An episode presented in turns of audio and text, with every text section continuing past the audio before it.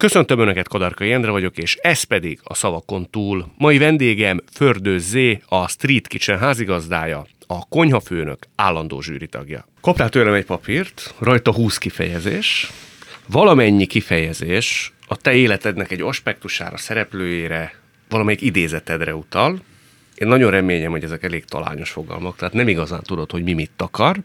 Ez 20 fogalom, a hallgatók és a nézők kedvéért felolvasnám azért, hogy mi közül választhat.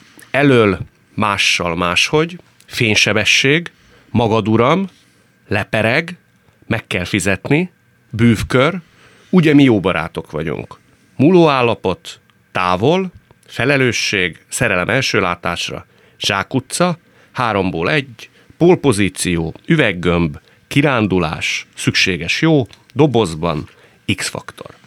Ebből legfeljebb 12-t fogunk felhasználni, uh-huh. jó? Jó. Na melyikkel kezdjük? Van valami nagyon szimpatikus?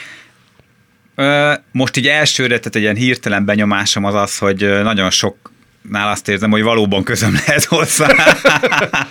Tehát, hogy, hogy a frankot mondtad. Bár ugye nem mindegyiket én mondtam, de valahogy velem összefüggésbe hozható. Hát több is van, ami rögtön így, így olyan, amit mondjuk így lecsapnék. Kezdjük a Zsákutcával, 13-as. Zsákutca az azt jelenti, hogy azért egészen a te áttörésedik nagyon sokfajta ötleted volt és vállalkozásod volt, de valamiért egyik sem sikeredett. Ma már ö, ennyi idő távlatával te tudod, hogy mi hiányzott? Tehát miért volt ezek közt, vagy ezek jó része Zsákutca? Én azt gondolom, hogy, hogy talán a, a folyamatos és rendszeres visszaellenőrzés uh-huh. és kontroll az, ami hiányzott. Tehát, hogy én nagyon nagy lendülettel, akaraterővel, jó szándékkal csináltam mindig, amit csináltam, de azt hiszem, hogy nem volt bennem elég óvatosság, nem volt bennem meg az, hogy megálljak, kontrolláljam, ellenőrizzem a pozíciómat, reális képet fessek mindig a helyzetemről, és ez, amit most elkezdtem nagyon erőltetni. Ez a lazaságból fakad, vagy elbizakodottságból? Hát akkor inkább, ha a kettőből kell választani, akkor a lazaság. Uh-huh. Mert én nem, nem éreztem magam soha elbizakodottnak, mind a mai napig nem érzem magam annak. Sokkal inkább az, hogy ilyen, ilyen, ilyen naív lazaság. És szerintem ez a naív lazaság ez jellemző volt rám, és ezt próbálom tudatosan, mint hogy egyébként nagyon sok rossz tulajdonságunkat tudjuk szerintem tudatossággal kordában tartani. Mondasz egyet, ami még ránk tartozik, amitől megszabadultál, és nagyon bosszantott? Hát például ilyen a, a, az, hogy én, én annyira szétszórt vagyok, hogy már néha azon is gondolkoztam, hogy el kéne mennem egy ilyen, ilyen vizsgálatra, hogy ilyen, egy ilyen koncentrációs zavarom van-e, figyelemzavarom van-e. Uh, valószínűleg egyébként nincs, hanem, hanem az évek alatt rám rakódott sok rossz szokásom uh, csinálja ezt velem. Azért gondolom, hogy így van, mert amikor, amikor odafigyelek, tudatos vagyok, és pont egyébként ez egy tegnap előtti sztori, hogy így fölkeltem, és éreztem, hogy fú, ma nagyon sok mindent kéne elintéznem, de tényleg sok mindent, és egy olyan listát írtam, amiben benne volt még a reggeli is. Tehát, hogy megreggelizem. És nem, nem elkezdem először írni az e-mailt, és közben rájövök félúton, hogy ja, de a tojást nem sütöttem magamnak, és akkor felállok, mert így szoktam szétesni, hanem felírtam, hogy először megreggelizek, és addig nem foglalkozok vele, de utána pedig jön a következő, és ment egyébként, szóval tudom én, én ezt csinálni, csak oda kell figyelnem. De ilyen értelemben neked például komoly erőkifejtéssel jár az is, hogy a munkádat, a birodalmadat, az egész üzleti modellt működtest, rajta tartsd a szemed? Mert egy ilyen típusú embernek, aki szétszórt és figyelnie kell, azért ezek komoly próbatételek. Nagyon. Tehát én nekem ez az egyik legnagyobb próbatétel, hogy nem, nem az van, hogy ilyen teljes flowból folyamatosan ott vagyok mindenhol, és igazából pont az ellenkezője. Egyszer csak szét, el, tudok, el tudok veszni valamiben annyira, hogy rájöjjek arra, hogy a másik tök fontos dolog eszembe se jutott. Tehát, hogy, hogy konkrétan is elfelejtettem, miközben tudom, hogy egy, egy, amúgy egy számomra nagyon fontos ügy volt. Nem félsz attól, hogy komoly gazdasági golibák származhatnak ebből? Származhatna, ha nem építettem volna tudatosan eh, magam köré egy olyan védőhálót, emberekből, akik ezeket tudják kompenzálni, és én azt látom, hogy ha, a rend, ha, ha valamiért ez nem látszik a tevékenységünkön, akkor az nem nekem köszönhető, egyáltalán nem nekem köszönhető, hanem olyan kollégáimnak, akik, akik ezt a szervezettséget, ezt a védőhálat, ezt föntartják, amin én fönnakadok. Tehát úgy képzeld el, hogy egyébként én, mint az egyik tulajdonossal, meg szellemi atya ennek az egésznek, ha nagyon őszinte akarok lenni, akkor a napi működésem a sokkal inkább hasonlít egy beosztottéra, mert nekem megmondják, hogy mikor mit csináljak. Nagyon gyakran van az Edina nevű kolléganőm, akivel amúgy elkezdtük róla, keveset beszélünk, de egyébként az öcsém és az apám mellett még ő volt a negyedik figura, akivel az elején indultunk a Street Kitchenben, és ha ő nincs, akkor nincs Street Kitchen sem egyébként.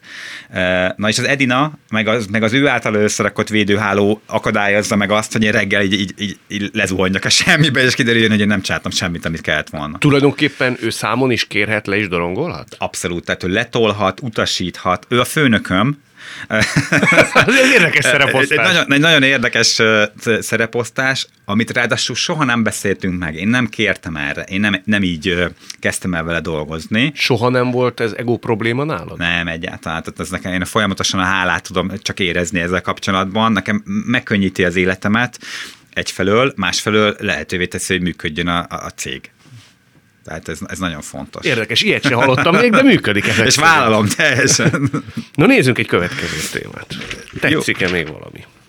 Igen, hát a fénysebesség, mert azt egyáltalán nem érzem, hogy az hogy jut a képbe. A fénysebesség az a televíziós karrieredre, és mondjuk a casting aha, aha, jó. során történt tudomásom szerint fénysebességhez hasonlítható repülőrajt volt. Tehát egyik pillanatról a másikra téged az RTL az felfedezett és bedobott a mélyvízbe. Igen, látod, ez tök érdekes, mert fénysebesség, és valószínűleg már én is mondjuk azt, hogy lehet, hogy beszéltem erről így. Vagy inkább azt tudom elképzelni, hogy ezt ráragasztották erre, erre a sztorira vások, mert én nem érzem fénysebességnek. Mármint, hogy én, én, én azt érzem, hogy annyi készülés és tudatosság van-e mögött, hogy az történjen, ami végül megtörténhetett, hogy bár a körülmények tényleg nagyon gyorsan alakultak, és én gyorsan lettem végül is sikeres a közönség mércéjével, tehát a néző oldaláról lehet, hogy én nagyon hirtelen bukkantam fel, meg nem is annyira fiatalom, mert Hány 30, éves voltál, mikor hát 37 talán, igen, valami ilyesmi, igen. Tehát azért nem, nem, nem annyira gyakori, hogy valaki 36-7 éves korában semmiből előbukon, és egyszer csak mindenhol elkezdenek vele foglalkozni. Ugyanakkor azt mondod, hogy mennyi tudatosság volt e mögött a terészedről, vagy az RTL részéről? Nem, nem, most én az én részemről úgy értem. Uh-huh. Tehát már odáig, hogy az RTL egyetlen azt mondja, hogy ki ez a csávó, ezt hívjuk már föl, hívjuk már be.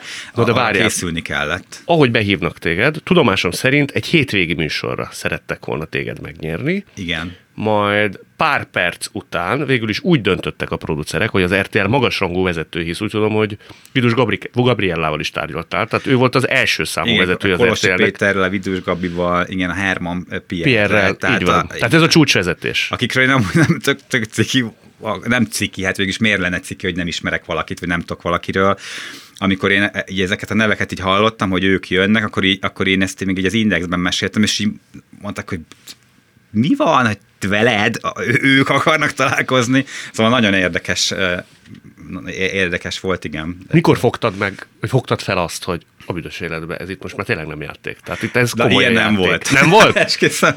Ilyen azért nem volt, mert amikor, amikor leültek velünk erről beszélgetni, akkor, akkor tényleg nem értettem, hogy pontosan miért ennyire fontos ez, hogy ők így, így tárgyalnak velünk. Egyébként hozzá kell tennem, megint őszintén beszélgetünk. Én szerintem e-, ezek a, ezek a nagyon komoly és befolyásos média személyiségek nem azért ültek le mert fantasztikus, hatalmas lehetőséget láttak bennem, bár ezt tőlük kéne megkérdezni, hanem inkább úgy tűnt, hogy ez a Street Kitchen formáció az RTL számára, mint egy ilyen jövendőbeli gasztró vonulat, ez érdekes lehet. És ezt én, én, én így képzelem. De persze az is lehet, hogy ők azt beszélték meg egymás közt, hogy ja, hogy érdekel minket a hétvégi Street Kitchen műsor, hát ez a srác kell nekünk. Igen ám, de ugye amikor leültek veled szembe, pár perc után eldöntötték, hogy az eredeti elképzelésüket felülírva a konyhafőnököt Igen. építenék rád valamit csak mondtak, hogy mit láttak benned. Azért ez tényleg egy nagy lutri az ő részükről. Egy, egy főműsort rábíznak egy televíziós szempontból szinte 0 kilométeres emberre. Igen. És hogy mit láthattak, vagy igen, mit gondolhattak? Igen.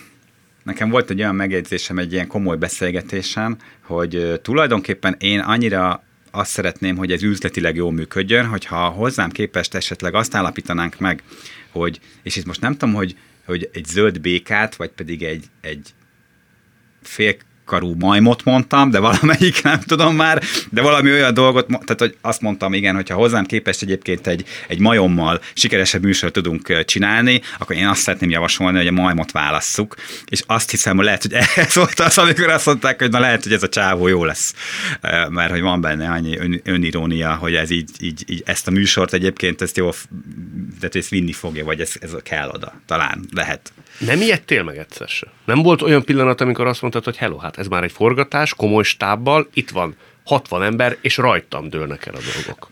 De az elején egy kicsit, hogy meg voltam szeppenve, szerintem ha visszanézi valaki, még látszik is, amit valószínűleg normális, tehát amikor hirtelen az ilyen kis home videó bloggerkedésből, és hiába a legprofibb arcok mondják, hogy de hidd el, de neked ez menni fog, lazán, ne parázzál, de bemész, akkor parázom, mert 180 lámpa van a mennyezeten, 10 kamera vesz, és egy 100 fős táb pörög körülötted, majd ez az egész egy rendszer így elcsentesül, és így annyit mondanak, hogy tessék.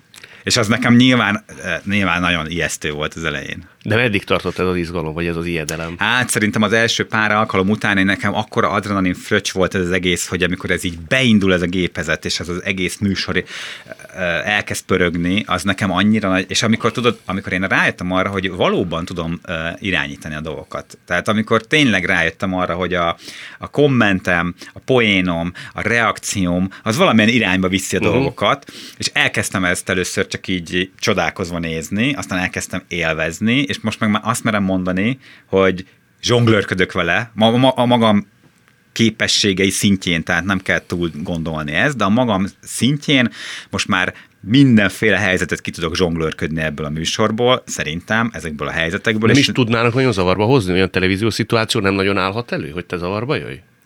Mármint ebben a műsorban, igen, vagy igen. úgy általában? Mert ebben szerintem nem. Tehát ez annyira lehet, amennyire téged az avarba lehet hozni a saját lakásodon, amikor te hívsz meg vendégeket uh-huh. magadhoz. Nyilván lehetne valahogy, de azért mégiscsak te vagy otthon a uh-huh. Na, körülbelül így érzem magam, a konyhafőnökbe, ha besétálnak a versenyzők, vagy besétál bárki, akkor egy kicsit én azt érzem, hogy te most itt vagy a nappalimba, nagyon örülök neked, parancsolj, csinálj valamit, de hogy nagyon ritka az, amikor ez így megfordul, és én akkor ott egy ilyen megszeppent ilyen szereplő vagyok. De más műsorban azért még nem érzed ezt a fajta Abszolút nem. Tehát engem más műsorban rettenetesen ki lehetne zökkenteni. Tehát, Milyen műsorban jönnél te nagyon hát Például, ha papírlapra nézek, akkor itt a legalsó az X-faktor, ami nyilván nem így került a papírra ennek kapcsán, de akkor majd áttérhetünk esetleg rá, de mondjuk képzeljük el ezt a, a lehetetlen szitut, mert egyébként a Herman Pierre ennél jóval profibbak, mint hogy ilyen hülyeséget csináljanak, de mondjuk engem beraknának egy ilyen show műsorba. Nem is vállalnád el? Á, nem, tehát nem. Ja, azért, mert nem érdekel, vagy nem bízol magadba kellő. Tökre érdekel, nem. Így kedve nézem. Tehát én azt mondom, hogy egy X-faktor show eh, levezető, és most nem is a zsűrire gondolok, mert az, az sokkal inkább hasonlít szerintem arra, mint amit mi csinálunk, hanem, a, hanem az, a, aki kiáll a színpadra, és viszi az egészet, és eh, szól a kedves nézőkhöz, a kamerába, az ott lévőkhöz, viszi az egészet, és még az, az is lehet egyébként, hogy a végén kiderülne, hogy működök ebben, na de ott belennék tojva, és ott zavarba lehetne hozni. Mert azt, azt nagyon, nagyon nem, nem érezném. Tehát nem érezném ezt a nappali, nappali feelinget. És a te környezeted, szüleid, barátaid, barátnőid, mit mondtak, amikor te az RTL-en repülőrajtot vettél? Tehát, hogy ők ezt gondolták rólad? Benned volt az, hogy egyszer te az ország nyilvánosság előtt ilyen szerepbe fogsz hiteles módon megnyilvánulni, hogy mindenki a fejéhez kapott, hogy te.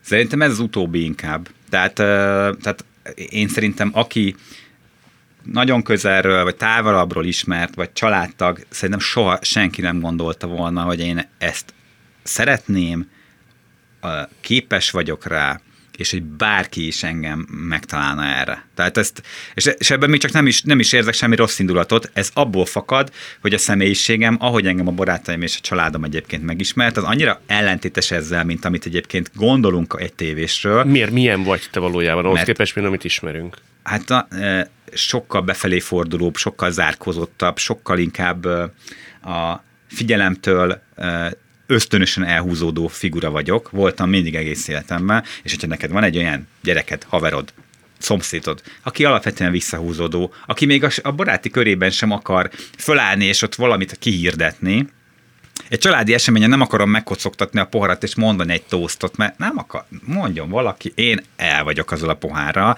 Tehát ha ilyen vagy, akkor nyilván nem gondolják róla, hogy de ha a fickót berakod a tévébe, betöltöd az agyába, hogy ő ezt most itt nyomja, és megkapja ezt a szerepet, akkor egyszer csak így bekapcsol, ez a másik énje, és elkezd ott, ott működni a kamerák előtt. Te nem is voltál tisztában, vagy tudatában ennek a másik énnek a jelen valóságáról? Egyáltalán nem, mert én szerintem ez a másik, hogy a legtöbben azt gondolják szerintem arról, és egyébként én magam is ezt gondolom, hogy az, aki a végén a tévéműsorban köt ki, vagy riporter lesz, vagy énekes előadó, az biztos, hogy gyerekkorában egy fakanállal, Igen. vagy énekelt, vagy interjút csinált, vagy valami ilyesmi, és kiderül, hogy visszanézzük, hogy ó, hát de rajtad igazából már öt évesen látszott ez, csak Igen. hát ennyi idő kell. Na most nálam ilyen nem gyártan nem volt, e, és ezért én magam sem tudtam ezt. Tehát, hogy, hogy én, hogyha kellett volna, tehát én egy írásos papírt adtam volna arról, hogy, hogy pecséttel aláírása, hogy én velem ez nem történik meg, mert ez nem én vagyok, mint ahogy mondjuk mit tudom én, most, most nagyon azt gondolom, hogy mondjuk nem vágnék bele egy szürke marha e, gulyának a menedzselésébe az Alföldön. Tehát annyira gondoltam reálisnak e, e, a tévézést. De te az a típus voltál, aki tulajdonképpen izgult is, hogyha ki kellett menni és mondani kellett öt ember Kifejezetten, aha, ez nagyon furi. Ez kifejezetten, mondom, abban a komfortos közegben, hogy mondjuk középiskolai osztályom, hát az osztálytársai előtt annyira csak nem izgulsz, én nem szerettem előttük, és azért nem szerettem, mert egy kicsit zavarba voltam, amikor elkezd mondani egy verset. Hogy tökre emlékszem, hogy, hogy volt, mit, március 15-i ünnepségen nekem az aradi vértanuk, és akkor én voltam az egyik vértanú, és egy nem, ugye ott azért nem voltak óriási speechek talán. de az enyém az azok közül is a viszontlátásra, vagy valami ilyesmi volt, de azt én nagyon bénám adtam elő. Izgalommal. Tehát azt az egy mondatot is úgy mondtad el, hogy Arra én rá voltam görcsölve annyira, amikor kiálltam, és azt mondtam, hogy most elnézést az Adi vértanúktól, mert ilyet nyilván nem mondott semmelyik, hogy viszontlátásra, de valami Igen. rövid, azt szarul mondtam. és rájöttél arra, hogy akkor viszont milyen hatásmechanizmus lép életbe, amikor kamera előtt szerepelsz? Hogy benned, a személyiséged, által valami mégiscsak létre Tudod, kell, hogy, hogy mi van? De ezen nem is gondolkoztam még eddig, hogy nekem a főzés kellett, mint olyan magabiztos pont, ami miatt olyan, mint, hogyha, mint a biztosító kötél, hogy uh-huh. valójában ugye senki a világon nem lenne képes arra, hogy egy két szikla között kifeszített kötélen átsétáljon. De ha kifeszítik neki, és először gyakorol úgy, hogy 5 méteren van, és ki van kötve, akkor egyszer csak a végén mindent levesz, és átsétál. És valami ilyesmit érzek, és nekem a gasztronómia volt ez a biztosító kötél, mert úgy éreztem, hogy addig, amíg a serpenyőben rotyog valami, uh-huh. addig nem lehet engem bántani, mert Arról viszont tudok dumálni, mert nagyon sokat főztem addig is, és nekem ez egy nagyon komfortos dolog volt. És valójában a konyhafőnök azért indított be, és azért mertem azt mondani, hogy persze elmegyek a castingra, és választatok be, és csináljuk, mert tudtam, hogy ott dolgok fognak rotyogni serpenyőkben, tehát nagy baj nem lehet. Itt kapcsolódik össze az X-faktor, hogy ott any, ugyanannyira úgy érzem most, hogy annyira nem tudnám elhinni, hogy én egy e, jó megjelenésű sztár vagyok, aki egy ilyen csillogó színpadon kihirdeti az eredményt, azt annyira nem tudom elképzelni, hogy ez valós, mint hogy aradi vértanú vagyok, és most engem föl fognak akasztani. Tehát viszont a főzés részt azt meg tökre elhiszem magamról. Hát akkor ez a kulcs Igen, igen. Ez egyébként, bocs, még annyi, hogy ez amúgy, ha így van, akkor nagyon beszűkíti ám a, a mozgásteremet, mint karakter, mint tévés karakter, amit lehetne feszegetni, és benne is Lehetne feszegetni, egyszer. ha csak kolosék nem találják, hogy az X-faktor műsorvezetője süssön is közben. Igen, mert akkor minden oké. Akkor okay. minden oké okay lenne. Na válasszunk egy másik témát. Jó. Ugye mi jó barátok vagyunk. Az ugye mi jó barátok vagyunk a te céhedre vonatkozik. Azon gondolkodtam készül erre az interjúra, hogy az utóbbi években számos televízióban és a médiában sztárként feltűnő gasztroszakember van. És azon gondolkodtam, hogy vajon ti az a típusú csoport vagytok, akik gratuláltok egymásnak, ha meglátjátok egymást és sikere van, vagy tulajdonképpen egyik másikkal egy kanálvízbe is meg tudnátok ölni a mhm, másikat. Uh-huh. Tehát vannak páran, Szél Tamástól kezdve, Sárközén, Rácz Jenőn át, Mautner Zsófián sokakat tudnék mondani. Igen. Én ebbe, ebbe a körbe nem érzem magam beletartozónak. Miért? Hát egyrészt ugye van egy, egy most egy pár néve elhangzott, akik, akik séfek, szakemberek, tényleg ebben a, a vendéglátásban dolgozó szakemberek. Én nem dolgoztam soha a vendéglátásban, már de, mert voltam csapos, pincér, meg, meg ez az, de nem voltam én konyhán soha életemben. Ezért én sem érzem magam velük egy kasztba tartozónak, vagy egy cégbe tartozónak, ők sem szerintem. Tehát De gondolod, vagy tudod is, ér- érzékeltették is veled? Utóbbit. Nem, tehát érzékeltetni nem, sőt, igazából pont az ellenkezője van, mert én valakinek ezt meséltem nemrég, hogy olyan meglepő, hogy nagyon sok komoly szakmabeli arc, aki találkozik velem, mondjuk egy fesztiválon, ahol ők kivonultak az éttermükkel, hogy ilyen örömmel, szeretettel fordulnak hozzám, tehát mintha most már az e, ennyi év alatt hitelesítettem volna magam az ő, az ő szemükben is, hogy végül is tudok valamit, mert az elején inkább azt a kritikát éreztem, és hallottam mindenhonnan, amit totálisan leperget rólam mellesleg, tehát nem kell elkezdeni sajnálni, hogy hogy ki ez a csávó, aki nem tud semmit erről a szakmáról, és itt jön, és itt beledumál, és beleokoskodik. Egyébként volt-e velem egy, egy interjú, ahol név nélkül nyilatkozott egy-két, tehát ott direkt a, az újságíró utána ment ennek, hogy mit gondolnak rólam a szakmában, és név nélkül, hát igazából azt hiszem csak fikázás volt. Tehát, hogy ez a, talán a legpozitívabb az volt, hogy végül is sokat, talán túl sokat nem ártok a szakmának, vagy valami ilyesmi volt, de ez, ez egyszerűen csak rossz indulat és irigység. Tehát, azt mondod, ez Tehát aki ezt mondta, az csak így volt, az biztos vagyok, igen. Sejted is, hogy kik lehettek? Hát nem, mert én tudom egy pár emberről, hogy pontosan ezt gondolja, és szerintem még tízszer ennyien lehetnek, úgyhogy igazából nem. Tehát nem, de, de ez, ez, ez, ez az irítség. De például SMS-t, vagy bármilyen visszajelzést küldtök egymásnak, ha valakinek sikere van? Tehát nem tudom, én látod a egyik szoktársadat valamelyik műsorban, szakmabeliként megnyilvánul, akkor te gratulálsz neki, vagy ilyen értelemben azért nem vagytok összetartóak. Hát én nem, de ez meg, ez meg rám jellemző. Tehát uh-huh. lehet, hogy egyébként, és ez lehetnék jobb fej, tehát lehetnék, csak ugye most melyik szakma, mert hogyha egy, egy séf nyer egy, egy díjat, Michelin csillagot kap. Persze, ha összefutok vele, és még így eszembe jut, már ugye nem szoktak ezek a dolgok eszembe jutni, tehát simán megkérdezem, hogy mi van vele, miközben tegnap kapott Michelin csillagot, így, mi van vele, Michelin csillagot. Ja, tényleg. Tehát én ilyen vagyok. De hogy akkor most melyik szakma? Tehát, hogyha e, e, ő nekik kéne írnom, vagy pedig a tévésnek, hogy, hogy jaj, látom, Bence, megint megkapta, nem tudom melyik műsor, gratulálok. Tehát, de igazából egyikhez se tartozom én, tehát én teljes outsider. Mind a két területen? Mind a két területen azt érzem, hogy igazából nagyon sok közöm nekem nincsen ugye ehhez a céghez, nem vagyok benne a cégben. Tehát te tulajdonképpen a tévések szemében egy gasztroszakember, vagy a gasztroszakemberek köz pedig egy inkább szelepkedő tévés. Így van, pontosan, és egyébként ez valahol ez igaz is. Tehát magamat is így látom igazából. Tehát nem tartozom egyik cégbe se, de hozzá kell tenni, hogy ez azért nem véletlen, tehát erről én tehetek, mármint hogyha ez egy baj soha, tehát tényleg kiskorom óta egyszerűen gyűlölök mindenfajta közösségi, ilyen együttműködésre épülő dolgot. Tehát, hogy, hogy csak olyan sportokat csinálok, ami rajtam múlik. Jöhetnek velem, tehát én szívesen el megbringázni haverokkal, de én el akarom dönteni, hogy most megbringázni, aki jön, jön, de uh-huh. én nem tudnék edzésre járni esténként, ahol a csapattársaim várnak és számítanak rám. Ez a te öntörvényűségedből, vagy szabadságvágyadból fakad? Hát ezt nem tudom, tehát valószínűleg igen. A kötelmeket nem bírom. Nem bírom, igen, egyszerűen ilyen, igen, fuldoklom tőle, vagy nem esik jól legalábbis.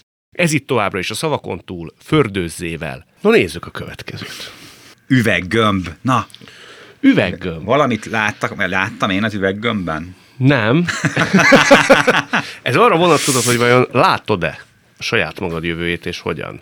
Mert például a legutóbbi beszélgetésünkkor én azt kérdeztem tőled, hogy számolsz-e azzal, hogy fordul a szerencséd, és ez a zédivat, ez elpukkad. És azt mondtad, hogy olyannyira számolsz vele, hogy ott van a fejedben, hogy ennek egyszer vége lesz. Igen. Ilyen értelemben neked van erre nézést. Közép- és hosszú távú stratégiád?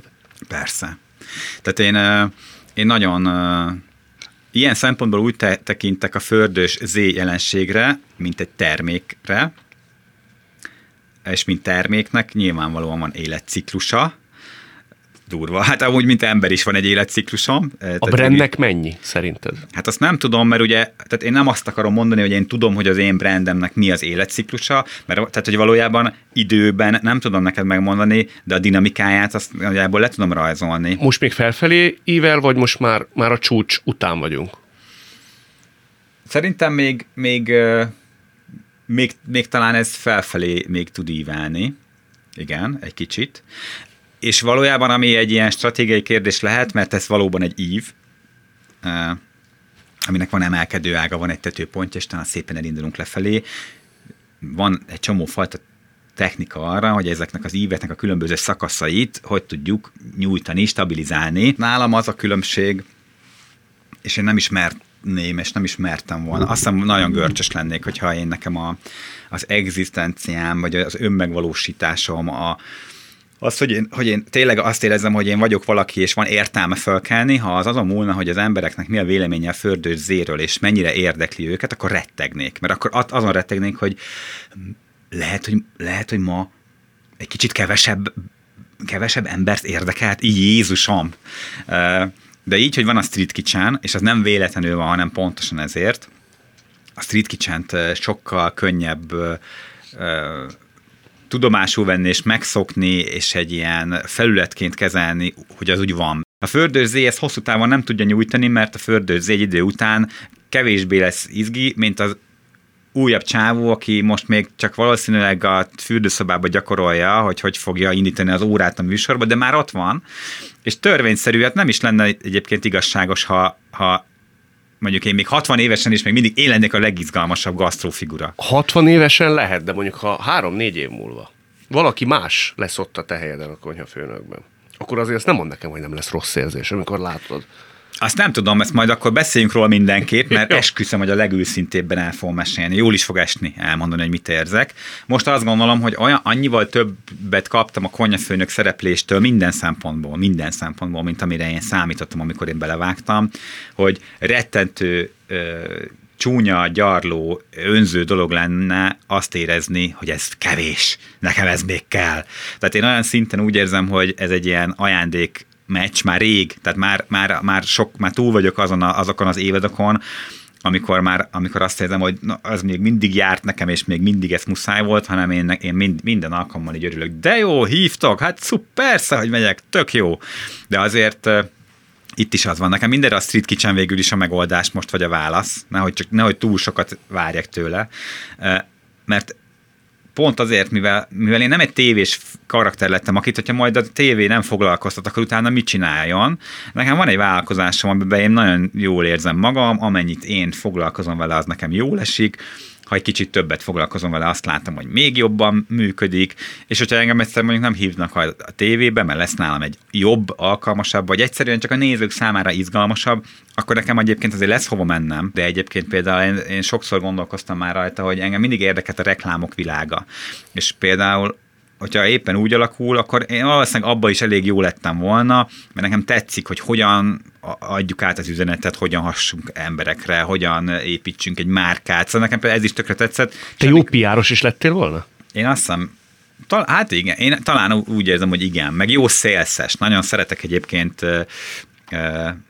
üzletelni, nagyon szeretek embereket rádumálni arra, hogy legyen úgy, ahogy én szeretném. Ez mi egy van, nem, ez fontos, fontos, de mi van akkor, ha nem sikeredik? És, és azt hiszem egyébként kellőképpen laza vagyok ahhoz, hogy én úgy általában a kudarcokat jól uh-huh. éljem meg, és ezért például ez is szerintem egy jó, hogy nem húznám föl magam, nem mondanám azt, hogy nem, ak- tényleg nem, akkor meg elmezte a...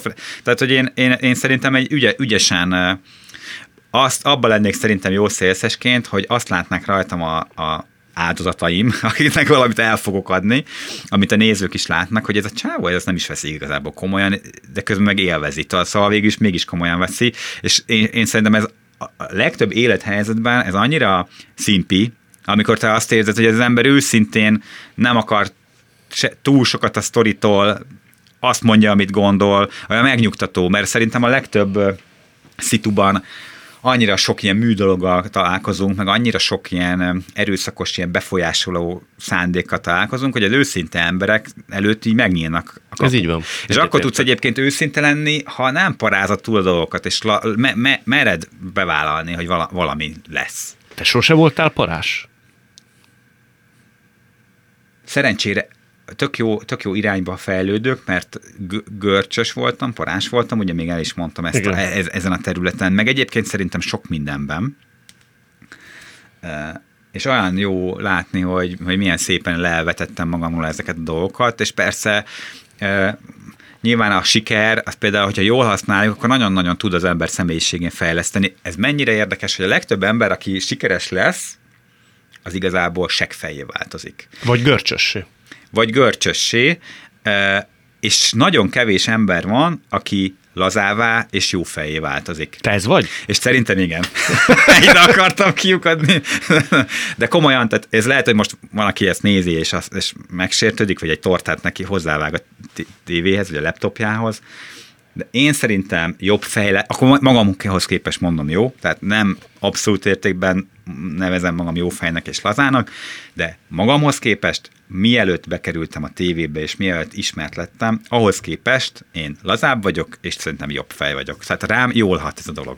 Mondasz egy példát a jobb fejségre, hogy milyen voltál előtte, amikor nem láttunk volna annyira jobb fejnek, lévén, hogy akkor még nem voltál ismert, és egy szituációban, ugyanebben a szituációban ma már egész máshogy jársz el, többek közt köszönhetően az ismertségnek. Bármilyen konfliktus helyzet. Tehát az utca emberével, a sorban álláskor, a barátnőmmel, családi ügyekkel, pénzügyi dolgokkal, bármit mondhatnánk, mindegyiknél azt érzem, hogy sokkal könnyebben mondom azt, hogy oké, okay, jó, jó, akkor, akkor úgy, akkor legyen, nem, nem parázok rajta, nem görcsölök rajta, sokkal lazábban veszem. Tudod miért? Mert már megvagy.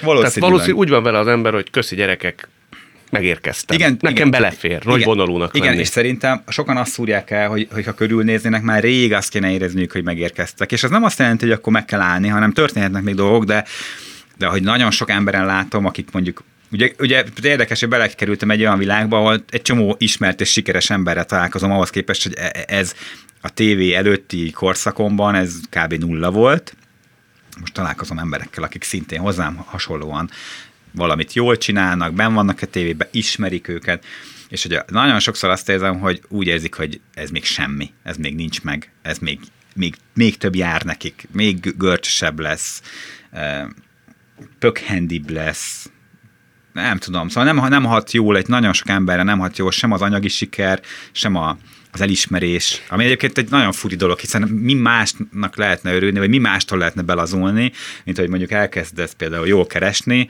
és az emberek kedvelnek, és működnek a dolgait. Hát szerintem mindenkinek azt kell mondani, hogy bocsi, én, én meg vagyok. Tudod, mi lehet a különbség? Erről már beszéltünk az előbb. Az ebben a szakmában tevékenykedő emberek igen jelentős része olyan szinten szeretett volna és szeretne ezen a polcon lenni, hogy az idejük jelentős részét azt tölti ki, hogy mikor érez véget és ezen elkezdenek a parázni. A rettegés. Igen. Ezzel szemben neked ez soha nem volt életcélod. Ezért tudod ezt te szerintem ilyen nagy vonalúsággal és lazasággal kezelni. Ez, ez, ez valószínűleg így van, és valószínűleg az, hogyha valaki ilyen, amit pont az beszélgetés elején még te is így bólogattál rá, hogy hát nem jellemző, hogy valaki 37 évesen csinálja Igen. meg magát, hogy valószínűleg addigra már törvényszerűen ismeretlen életet élve annyi minden kudarcon mész át, hogy itt már nem fogsz, nem, tehát 37 évesen szerintem nem tud annyira a fejedbe szállni, nem tudsz annyira megkattanni ettől. Valószínűleg jóval nehezebb lehet 20 évesen sztárrá változni. Elromolhattál volna te, ha 25 évesen hív föl Kolosi? Hát egyébként si, simán álltam képzelni. Simán álltam képzelni. Hogyha engem ilyen tényleg 20-as éveim elején valaki felfedezi, hogy ezre a csávról lehet számítani ebben és ebben a szituban, lehet, hogy akár még el is lehetett volna engem tolni abba az irányba, hogy én egy ilyen, egy ilyen, egy ilyen elromlott személyiség legyek, uh-huh. aki ezt elvárja, aki ezt természetesnek tartja, aki ezért semmiféle hálát nem érez, miközben most pont az ellenkezője van. Tehát nem várom el, nagyon hálás vagyok, mázistenek is tartom magam, kicsit ügyesnek is, mert azért én csináltam, és olyan, olyan, egy, olyan kellemes, egy olyan kellemes állapotban vagyok így ezáltal. Nem is kellett soha senkinek az orrodra koppintani, anyukádnak, barátnődnek, testvérednek a sikerek kezdetén, hogy észrevehették azt, mindenkit. Azt akartam az előbb mondani, hogy Déri János nyilatkozta azt a 80-as évek végén, amikor a csúcson volt, azt hiszem Kányakatának, hogy ő nem ismer olyan embert a televíziózásban, uh-huh. akin igen jelentős személyiségtorzulás ne jött volna létre köszönhetően a képernyőnek. Lehet, hogy ez egy másfajta televíziózás volt, és akkor még 4-5 millió ember ismerte az Igen. arcod, és ma már ez nincs, de én is ezt tapasztalom. Szükségképpen kikerülhetetlen, hogy az ember lehet, hogy csak időszakosan, de egy kicsit eldobálja az agyát. Nem jó értelemben ezt, ha, ha van ilyen, akkor ezt én, tehát én, én csak annyit tudok mondani, hogy én nem vettem észre, uh-huh. de ez nem jelent semmit, tehát azt nem kell azt gondolni, hogy akkor, ha te magadon nem veszel észre valamit, akkor az nincs, ugye, az ezt ne gondoljuk. Szóval meg lehetne kérdezni anyut, testvéreimet, haverokat, Amúgy volt, tehát kérdeztem már haverokat, szó szerint ezt így megkérdeztem, hogy te mit látsz, ismersz húsz éve, hogy én így átalakultam, és azt mondták, hogy nem. De persze lehet, hogy de nem egy olyan haverom, aki bármit is szeretett volna nyalizni, vagy bevágódni, azt is mondhatta volna, hogy micsoda nem veszett észre, hát nagyon gázos lettél, tehát mondhatta volna simán. De nem ezt mondta, de mondom, tehát ehhez meg kéne kérdezni a, a, a, körülöttem élőket, és akkor lehet, hogy azért finoman jeleznék, hogy azért ebben meg abba történt, történt változás. Bántana? Tehát bosszantana, ha kiderülne? Hát, azt aha, az, az bosszantana, tehát a pont, ha köze, köre, körülöttem élő emberek azt mondanák, hogy negatív jeleket lehet érzékelni ezzel kapcsolatban, akkor, akkor kicsit úgy rosszul esne, igen. De hát nem volt ilyen, meg azt mondta a barátod, hogy nem vett észre semmit. Hát igen, kinek de aztán az is lehet, hogy csak átverem, ügyesen átverem. no nézzünk egy következőt. Már be sok mindent érintettünk, ha olyat találunk, amit már kilőttünk, akkor megyünk tovább. Persze. Hmm. Ez a háromból egy. A háromból egyet valamilyen szinten érintettük, de azért szerintem ez egy érdemdús terület. Te egyszerre vagy üzletember, uh-huh. gasztroszakember és médiás. Szerinted melyik minőségedben vagy te a legjobb? Uh, azt hittem, hogy azt fogod kérdezni, hogy melyiket szeretem a legjobban, mert arra rögtön tudom a választ. Mert, az az üzlet. Mert az az üzlet. Uh-huh. Uh, hogy én egyébként bármennyire is jó üzletember lennék, azt így nem tudom. Tehát le, le, tehát lehet, hogyha valaki objektíven megnézné, és nyilván lehetnek paramétereket lehet vizsgálni, hogy én ennyire vagyok jó média szereplő, ennyire vagyok jó gasztronómiában szereplő figura, és ennyire vagyok jó üzletember, akkor kiderülne, hogy pont üzletemberként vagyok a leggyengébb, de én azt szeretem a legjobban, hogy az a része motivál. Ha azt kivennénk, inkább így mondom, kivennénk az üzletemberi részt, és nekem gasztronómiával és médiával kéne foglalkoznom, nagyon rosszul érezném magam. És látnátok is az eredményét. Ha az üzletemberségem megmaradna, és a gasztronómiából vagy a médiából valamiket elvennéd, akkor szinte azt mondom, hogy ugyanúgy tudnám folytatni az életemet. Tehát ilyen szempontból nekem erre nagyon nagy szükségem van. De mit kapsz ott, amit a másik területen nem? Valamiért nekem az a, az a, az a intellektuális kihívás, az a sakjátszma, ami gyakorlatilag a, a, a a, hogy hívják ezt a monopoli. Monopoli. Tehát ezek a zsetonok vannak, döntések vannak, ide rakok hármat, onnan leveszek kettőt, itt létrehozok egy új pozíciót, kibérlem azt a dolgot, ezt elengedem, arra azt nem engedem el. Ez nekem, ez a játék uh-huh. a, a legszórakoztatóbb, szórakoztatóbb, mint a tévében lenni, és szórakoztatóbb, mint a konyhában lenni de egyébként mind a három nagyon szórakoztató, szóval itt valójában most arról beszélgettünk, mint hogy van három, mit tudom én, van három kutyád, és melyiket szereted a legjobban, tehát valami ilyen, ilyen nehéz azért uh-huh. így, így.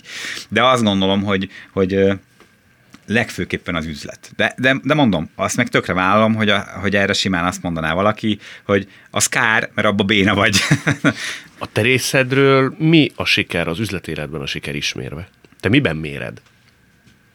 Hát, uh, tehát ott, ott, ott, ott, ott fejlődésben, növekedésben, növeke, növekedés, igen, tehát nem, mindenféle, igen, tehát a, bocs, hogy így össze de ez sokat elárul erről, tehát hogy, hogy nem vagyok benne határozott, mert igen, pénzben is, uh, szervezeti méret, méretben, piaci jelenlétben, úgy összességében ez egy organikus dolog, inkább úgy mondom, hogy úgy, úgy tekintek egy cégre, mint mondjuk egy növényre, egy fára, szoktam gondolni, és valójában egy fa nem igazán tud egy dimenzióban növekedni. Ott a törzs átmérő, a gyökérzet, a lombozat, az ágak száma, mind növekedni fog, amikor egy fa növekszik, ezért nem tudom szétválasztani, inkább így képzeld akkor el, én így tekintek a cégre, és akkor jó, érzést nekem, ha mondjuk ezt a hasonlatot így megtartjuk, ha én így ilyen kertészként ránézek, és azt láttam, hogy minden paraméterében növekedést láttunk. Tehát lett még két évgyűrünk, növekedtünk 30 centit fölfelé, és lett még két ág. Akkor, akkor az nekem tetszik. Van egy olyan kifejezés, akkor lőjük azt el, a szükséges jó az a pénz lett volna, és ha már itt a gazdaságról mm. beszéltünk, nem állom meg, hogy ne kérdezzem meg, hogy te ennyi siker után, te nagyon jól élsz? Hát nem, nem tudom, nagyon jó, nagyon jó lét, az nem tudom mit jelent, tehát az definiálni kell. Nyilván azért a tévészerepléssel, egy jól működő street kitchen most a, a bevételeim, a jövedelmem az egy ilyen nagyon kellemes, mondjuk azt, hogy európai, európai szintű, és ezt én tökre szeretem, de igazából e, ennyi. Tehát én nem nem kezdtem el, nem tudom én milyen, milyen iszonyatos mennyiségű vagyonokat felhalmozni, de azért ahhoz képest szerintem egyébként ahány év telt el, onnantól, hogy én itt így beköszöntem itt a nyilvánosság előtt, elég sok, sokat tudtam elérni, még így pénzügyileg is, és ez egy nagyon, nagyon kellemes dolog. Ugyanakkor egyáltalán nem érdekelnek így, a, így az anyagi dolgok. Tehát, hogy én így nem, nem hajtom magam azért, hogy nekem szebb ruhám, meg jobb kocsim, meg nem tudom, tehát, hogy, hogy persze jó autóval járok, meg, meg, meg minden így rendben van, de egyébként azért van egy szint, ami fölött engem sokkal jobban érdekelnek a, sokkal jobban érdekel a, a szabadidőm, az, az utazás, az, hogy azt csinálják, amit szeretnék, mint az, hogy én itt így nagyon gyűjtögessek. De aztán nem akarok a zsebedbe turkálni, de azért te tényleg egy birodalmat építettél föl. Tehát könyveket adsz ki, televízióba szerepelsz, események kötődnek hozzá. Ez egy birodalom. Hogy lehetsz te még szegény?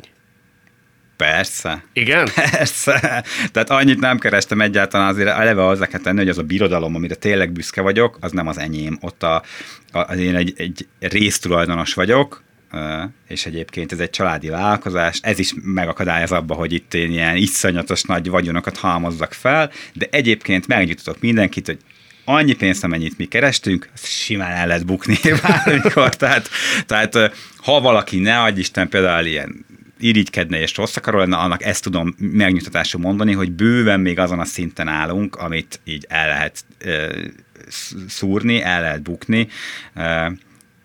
Nyilván nem szeretném, és nyilván szeretném ezt a polgári jólétet, amit sikerül most alakítani, ezt stabilizálni. És, és nagyon-nagyon hálás lennék a sorsnak, hogyha én mondjuk így a következő évtizedeket, azt már egy ilyen, egy ilyen polgári jólétben, de nem gazdagságban, polgári jólétben tudnám tölteni, uh-huh. ezt nagyon, nagyon örülnék neki. Neked meg kellett tanulni, akár csak időszakosan is, a főnökséget? Számon kérni, szemrehányást tenni, ledorongolni valakit, még adott esetben olyan emberrel, akivel két nap korábban együtt kocsmáztatok?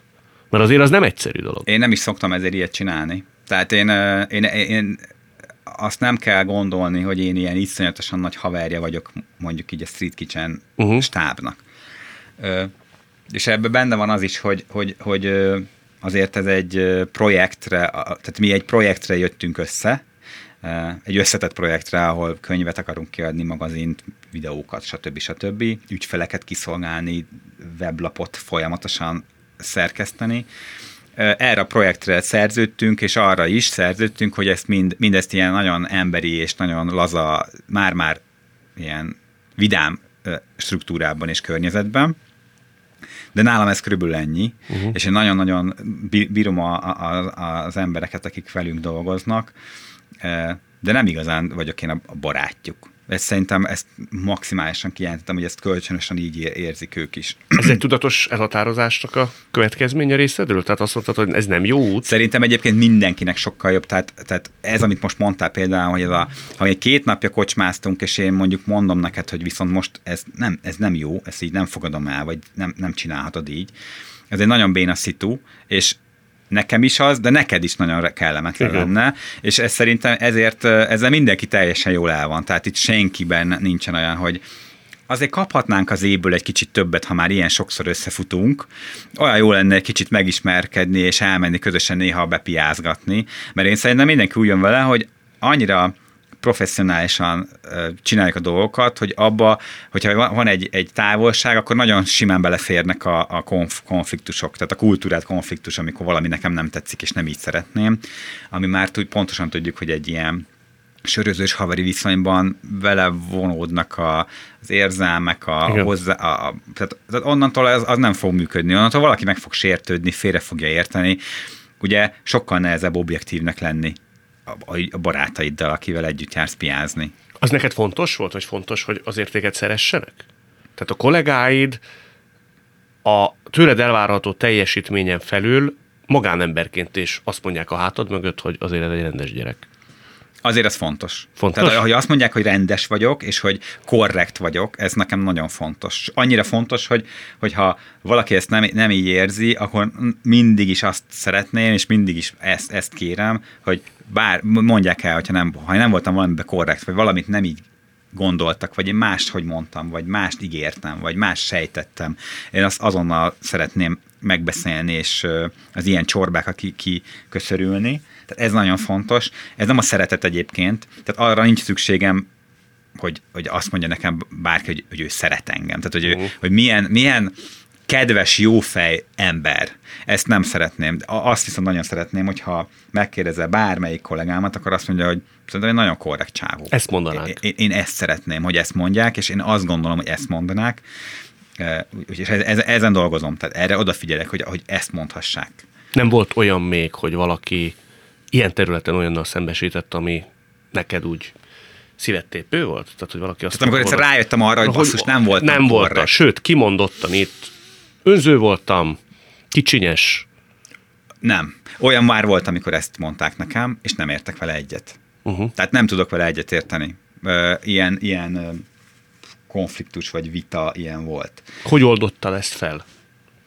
Hát ezek ilyen egyébként ilyen személyes ügyek, szóval nem is akarnám nagyon piszkálgatni, tehát olyan arcokkal, akikkel már nem dolgozunk együtt, és nem tudtam. Tehát igazából nem nagyon tudtam feloldani ezeket, ott egyszerűen megmaradtunk egymásnak úgy, hogy akkor mi nem, nem értünk egyet, pocsi. Tehát akkor szerinted én nem voltam jó fej, én szerintem meg te attól nem voltál jó fej, ilyenek, ilyenek vannak. De ez ez egy jó emberi viszonynak volt aztán a következménye, vagy tulajdonképpen a, a szakító próbája is? Uh, igen, tehát voltak ilyenek. Tehát volt olyan, amikor... Tehát azért az fájdalmas. Am, igen, tehát volt, be, volt olyan fajta ilyen, tehát ami csalódás, inkább Igen. ilyen, tehát hogy csalódás, de nem azon a szinten, hogy ilyen nagyon mély érzelmileg csalódás, de hát az a fajta csalódás, amikor te csalódsz egy kollégádba. Azt hittem, hogy mi megdumáltunk dolgokat, és egyértelműnek gondolunk mind a ketten valamit, és aztán érdekes módon meg tudjuk úgy csűrni, csavarni az egészet, hogy kiderüljön, hogy ja, teljesen más gondolunk róla. Ilyenek, ilyenek voltak. Ezt is de... kellő lazasággal kezeled, vagy azért belül azért nem, ez téged? Nem mindig, nem Öl. mindig. Tehát van, amit nem kezelek lazán, van, amit kifejezetten nem kezelek lazán, sőt, becsületbeli ügy, ügyet csinálok belőle, tehát akár még ilyen is előfordul. Az alatt mit kell érteni? Azt most nem akarom elmondani. Értem. De ilyenkor inkább a korrektséged lesz urrá rajta, tehát akkor is megpróbálok nagyvonalú és bőkezű lenni, vagy pont, hogy nem. Nem, nem, van egy szinte nem is a dac, hanem az igazságérzet. Szóval ja, én nagyon, nagyon, nagyon erős az igazságérzetem. És ez egyébként a legtöbb esetben azért jó, mert én tudom úgy szemlélni az én tevékenységemet is, hogy a másik számára ez olyan igazságosnak tűnte, vagy, a, vagy van egy objektivitás nyilván úgy, hogy persze én állítom föl, vagy mi állítjuk föl, de mégiscsak egy objektivitás, és hogy abban a rendszerben ez igazságos volt-e, és én ezt nagyon-nagyon próbálok az lenni, de nem bírom elviselni, ha nem igazságosak velem. Tehát uh-huh. én a, a, azt hiszem az a leg, legdühítőbb szám. Az igazságtalanságnál kevés dühítőbb dolgot tudok elképzelni. Tehát akkor van olyan, hogy nem tudok jól aludni. Igen? Igen. Tehát, hogy ahhoz képest, amit mondtam, hogy Igen. meg most meséltem, hogy milyen laza vagyok, az igazságtalan élethelyzetek olyan szinten gyötörnek, nem az, amikor én rájövök, hogy igazságtalan voltam, mert akkor én pont azért, hogy ne gyötörjön, oda megyek és szólok, hogy igazságtalan voltam, szeretném ezt, ezt megoldani, ahogy kell, éppen ahogy kell. De amikor én belekerülök egy igazságtalan helyzetbe, az engem annyira zavar, hogy nehezen alszom el, meg fölébredek hajnalban, meg ez az első gondolatom, szóval egy, nagyon utálom. És aztán hogy oldott föl mindezt? Kibeszéled magadból, vagy elmúlik? Kibeszélem magamból, elmúlik, igazságot próbálok tenni, kikövetelem magamnak, mit tudom én, tehát attól függően, hogy éppen milyen szituk vannak, de, de nekem ez egy ilyen nem tudom, hogy mondhatom, hogy gyenge pont, mert végül is gyenge pont az, hogyha valakinek az érzete nagyon erős. Olyan... Egyfelől az, másfelől meg az erőssége is. I- igen, tehát ez egy ilyen érdekes dolog, igen. mert ez amúgy nem egy rossz tulajdonság, viszont igen. nagyon kellemetlen perceket vagy órákat tud neked okozni. Igen. Tehát így. így. Mindenkinek megvan ezek szerint a vívódásának persze, a tárgya. Persze, De így jó ez. Persze. Na, egyet még válasszunk, jó? jó. Mi, mi, mi, nem volt még? Hó, a ki, kirándulás, az tök jó, ez nem is ez kirándulás. Hát, ha megyünk kirándulni. Én a Farm című műsorra gondoltam. Ah, tök jó, tök jó, jó téma. Mert az szerinted erős állítás, hogy az például nem volt nagy siker? Tehát, hogy ott te a korábbi, meg a későbbi televíziós teljesítményedhez képest talán azt az igazi nagy átütőséget nem tudtad elérni. Hát abszolút nem, hát béna voltam. Én béna voltál? Persze, igen. Én Benned tudom, közben is érezted? Aha, igen. De ott mi hiányzott? Hát az, hogy élvezzem. Uh-huh. Ez, ugye, ugye a konyafőnök nekem úgy indult, hogy azt, ezt, ezt mondták nekem, volt egy ilyen nagyon komoly beszélgetés, hogy mit kell csinálnom. Az volt az a beszélgetés, hogy érezd jól magad. Csá, és ott hagytak. Uh-huh. Tehát ez volt a nagy komoly beszélgetés, és az nekem nagyon megmaradt, mert ehhez tartom magam azóta is. És lám-lám, ugye pont ugye erről beszéltünk itt az, az elején is, hogy ez a lazaság mennyire nagy ütőkártya, és ott begörcsöltem. De minden alkalommal úgy mentem le, hogy nem éreztem. Ennek egyébként több oka volt. Tehát egyszerűen a, a, a, akkor pont az, a, magánéletem is ilyen nagyon eh, nem, nem éreztem jól magam, tehát egyszerűen úgy keltem föl reggel mindig, hogy nem érzem jól magam. Ez szerintem már eleve meglátszik. Ha profi vagy, nem látszik. De hát én hol voltam a profitól, hol vagyok a profitól, és hol voltam akkor a profitól. Ma látszik rajtad? Ha Már kezdem? nem, mert már kezdek profi lenni, uh-huh. de akkor még egyáltalán nem ez volt. És e, még, még volt egy olyan adalék is, hogy a, ami amit mai fejjel én már nem vállalnék el, és jelezték egyébként, hogy ez nagyon nehéz lesz és kellemetlen, hogy egyszerre kellett nekem konyafőnököt és farmot csinálni, de az egyszerét azt úgy képzeld el, hogy este hétkor befejeztem a konyafőnök forgatást, lemostam a sminket, volt egy sofőröm, kivitt Szlovéniába, ahol forgattuk a farmot, lenyomtam a aktuális feladatomat, visszaültem a kocsiba, éjjel kettőkor, hazahoztak Budapestre, bevittek reggel a konyafőnökbe, és ezt csináltam öt hétig. És szerintem megint, ha valaki profi, tud az energiáival úgy bánni, hogy ezt a két dolgot ő így egymás mellé beszervezze, és mind a kettőbe azt az arcát hozza, amiért őt leszerződtették, de én ezt nem bírtam megcsinálni ha egyébként én csak, akkor, akkor csak a farmot csináltam volna, meg még egy pár dolgot én ott így, így valahogy így, így kierőszakolok magamnak, hogy jobban érezhessem magam abban a helyzetben. Mondhatok egy óriási nagy hülyeséget, csak hogy értsétek, hogy, hogy, hogy milyen nüanszok, de ez megint amikor nem vagy profi.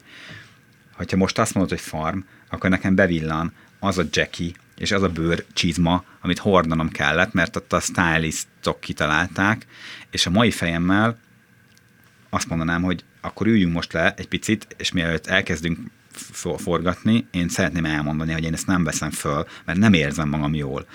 És ott meg így a hullafáradtan, a konyhafőnökből jövet, a nem jó magánélet, nem tudom, hogy fölvettem a csizmet, és az a csizma jelképezett nekem mindent, ami engem is szorít, hogy nem, uh-huh. nem komfortos, és még most is így beugrik és egyszerűen nem éreztem magam lazán, miközben ott ugyanazt kellett volna csinálnom, mint a konyafőnökbe, hogy, hogy élvezni ezt a szitut, hogy ti ott számvettek abba a házba, én meg szabad vagyok, bejövök hozzátok, hülyeskedek, és úgy mentem be mindig, mint egy ilyen görcs. És ezt tökre sajnálom. Tehát, Miért nem szóltál akkor?